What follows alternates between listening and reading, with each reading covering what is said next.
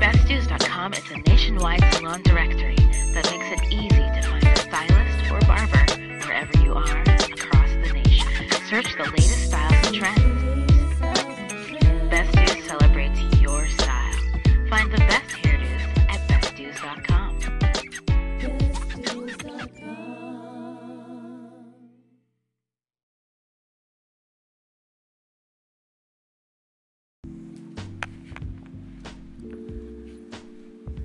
Good morning. It's Lori Fisher from Your Link to Success with another tip about expanding your business.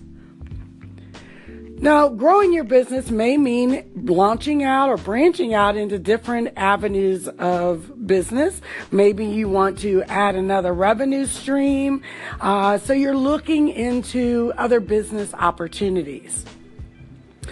Now, I want to give some tips today about that because there are tons of business opportunities out there, and a lot of them sound so great. Like, oh, I can make so much money, and it'll be really easy to add it to my other products or services that I'm offering.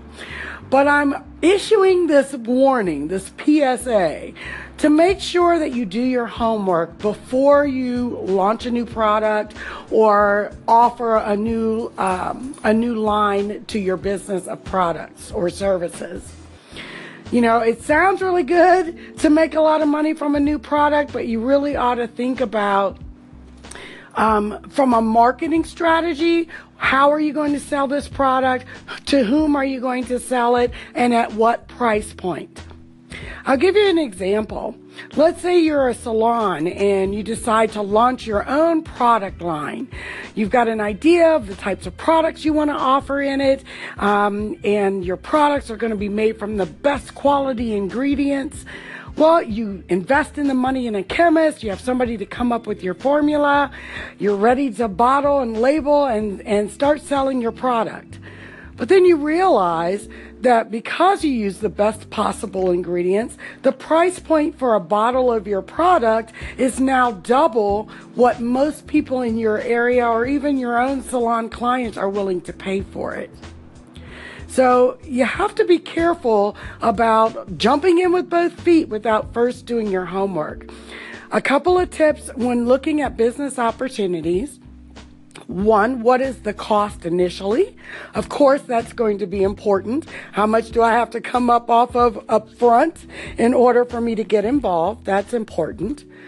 But two, who to whom am I selling and how? Am I going to use my website? Is there an existing website that comes along with the business opportunity? Um, I know years, uh, for years now, mink hair has been like one of the big uh, top sellers, and lots of people have their own. Um, named website is basically just the, the same Mink website, but it's just driving all the sales through you so you earn a commission. Um, is it a situation such as that? Or is it possibly uh, one again where you are starting from scratch with a new development of a product, in which case there's a lot of money and time and planning that really ought to go into that. So make sure you're asking questions, you're doing your homework, you're looking at where is this product going to be sold and how much can I sell it for? Um, setting your price point on your products has a lot to do with what it costs you to make it, to ship it, uh, to label it, um, and to market it. So you got to include that marketing cost in there as well.